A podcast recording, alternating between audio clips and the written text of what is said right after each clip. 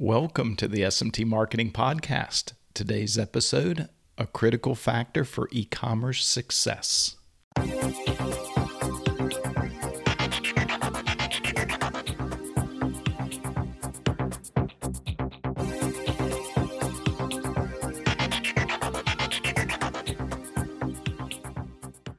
Greetings. Hey, Dave Larson here. Got another juicy podcast for you today, my friends. Today we're talking a critical factor for e commerce success.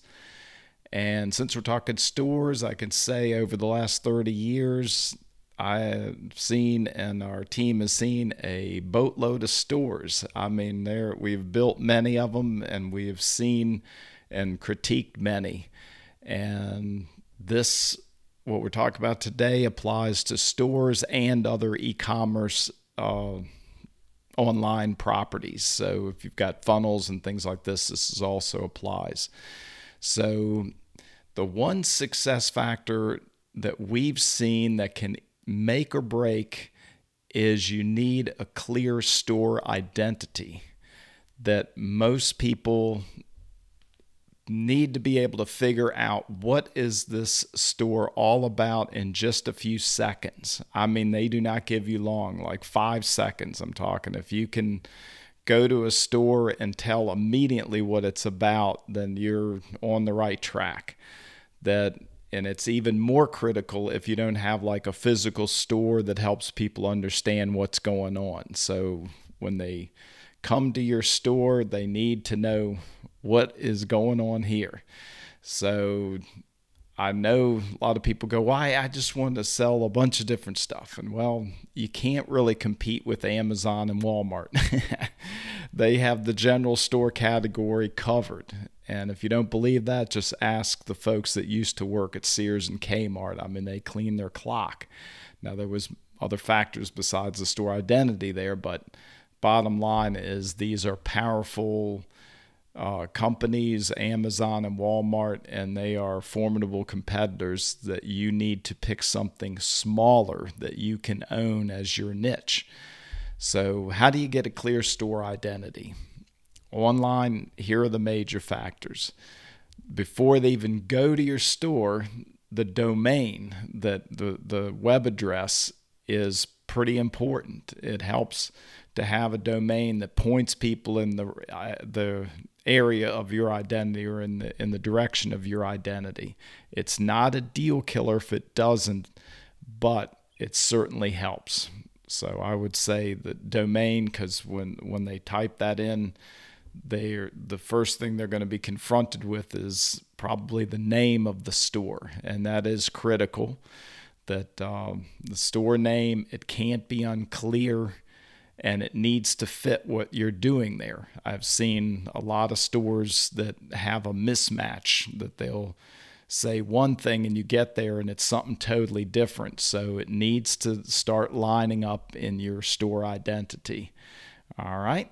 And then we've got the next factor is the stance line. So that is usually a line underneath the logo or the, the name of the store. If you've got a, logo that it's usually there and it is critical because it helps clarify what you're about gets your message like exactly and it's directly Let, lets people know directly what you're doing so that's important and the logo i kind of upstaged myself with the, the logo is kind of a combination of everything the the the name and the stance line in one uh, succinct piece. But the some say the logo's not critical.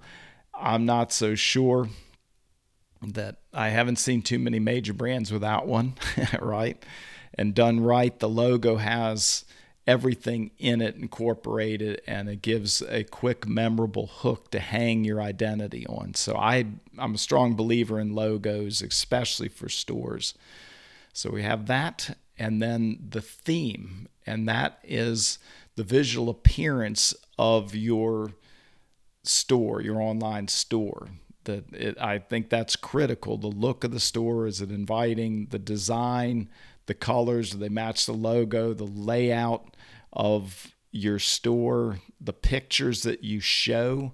like that's what gives the visual clues like what what is going on here and what is featured the if you have featured products those two are very important all part of the theme of your store so we have that and then obviously the critical element is the products you know what you allow in the store and more importantly, what you do not allow in the store. The product variety is critically important to establishing a store identity. If you're all over the map, you, it like have you know, pants, shirts, mops, and brooms. I mean, it like and, and there's no like rhyme or reason. It hurts your store identity.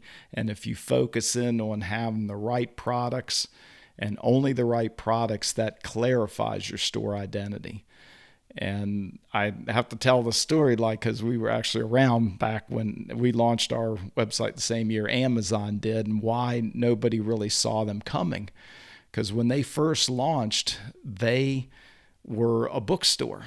And I thought Amazon was a kind of a strange name for a bookstore.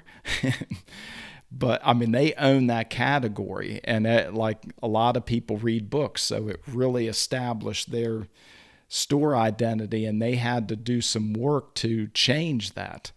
But I didn't know about, you know, Jeff Bezos' vision for the company that they were planning to, you know, be like an everything store and Amazon known for, you know, being the largest in the world as far as rivers go. I mean, it was like it you started to see, you know, that you can evolve it, but the name has to go along with like what what's going on. But for the he started out as the world's largest bookstore and then went into everything else and as you know the rest of the story like amazing so and talk about story that that's the last element that it is important that if you especially if you're not well known to tell the story behind the store. Like it's usually in the about us section how you got started what needs you hope to serve and kind of what's going on there. And that helps people connect with what's going on at the store and helps establish your store identity. So here's the question for you so, and you need to take a moment, look at this. If you've got an online store, you're planning one. If a person only saw one of these elements for your store, could they tell what the store is?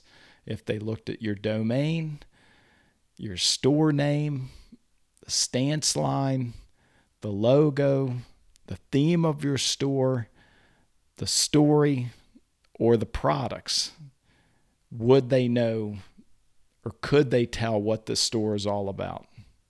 If not, you need to keep working on that and fix it so that ultimately they can. That's what I have for you today, my friends. Be sure to subscribe to the SMT Marketing Podcast on Apple Podcast, Google Podcasts, Stitcher, or wherever fine podcasts are heard. Thanks so much for listening, and we'll talk to you next time.